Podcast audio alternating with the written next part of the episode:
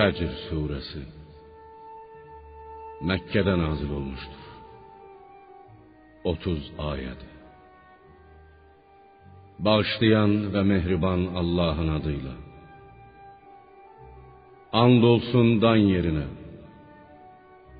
Andolsun on geceye.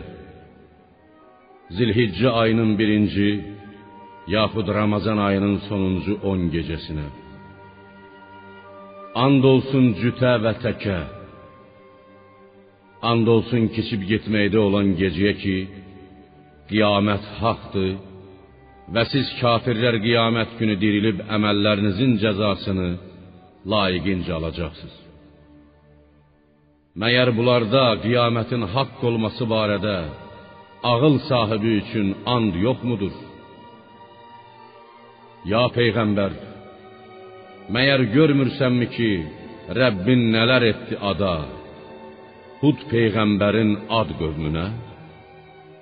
sütunlar sahibi və ya sütun kimi uca boylu İrəmə, İrəm cəmaatına elə bir qövmü ki, məmləkətlər əhli arasında onun kimisi yaradılmamışdı. Məyər görmədinmi ki, Rəbbin nələr etdi? Vadidə qayaları oyan Səmuda, Səmud qövmünə. Eləcə də sayısız hesabsız ordular sahibi Firona. O kəslər ki, məmləkətlərdə tüğyan edir. Oralarda çoxlu fitnə fəsad törədirlər. Nəhayət Rəbbin onlara əzab qamçısı indirdi.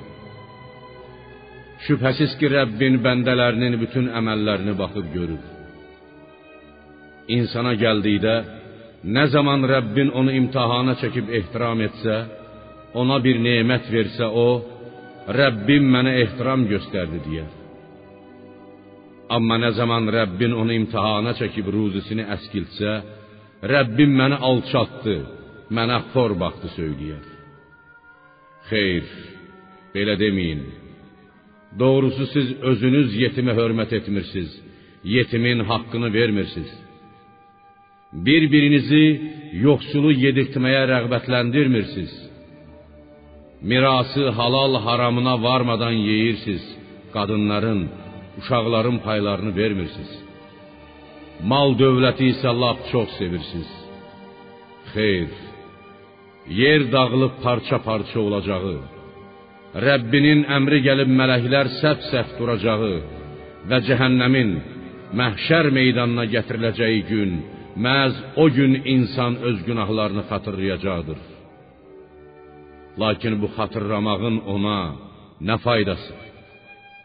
O, Kaş ki mən əvvəlcədən axirət həyatım üçün yaxşı əməllər edəydim deyəcəkdir.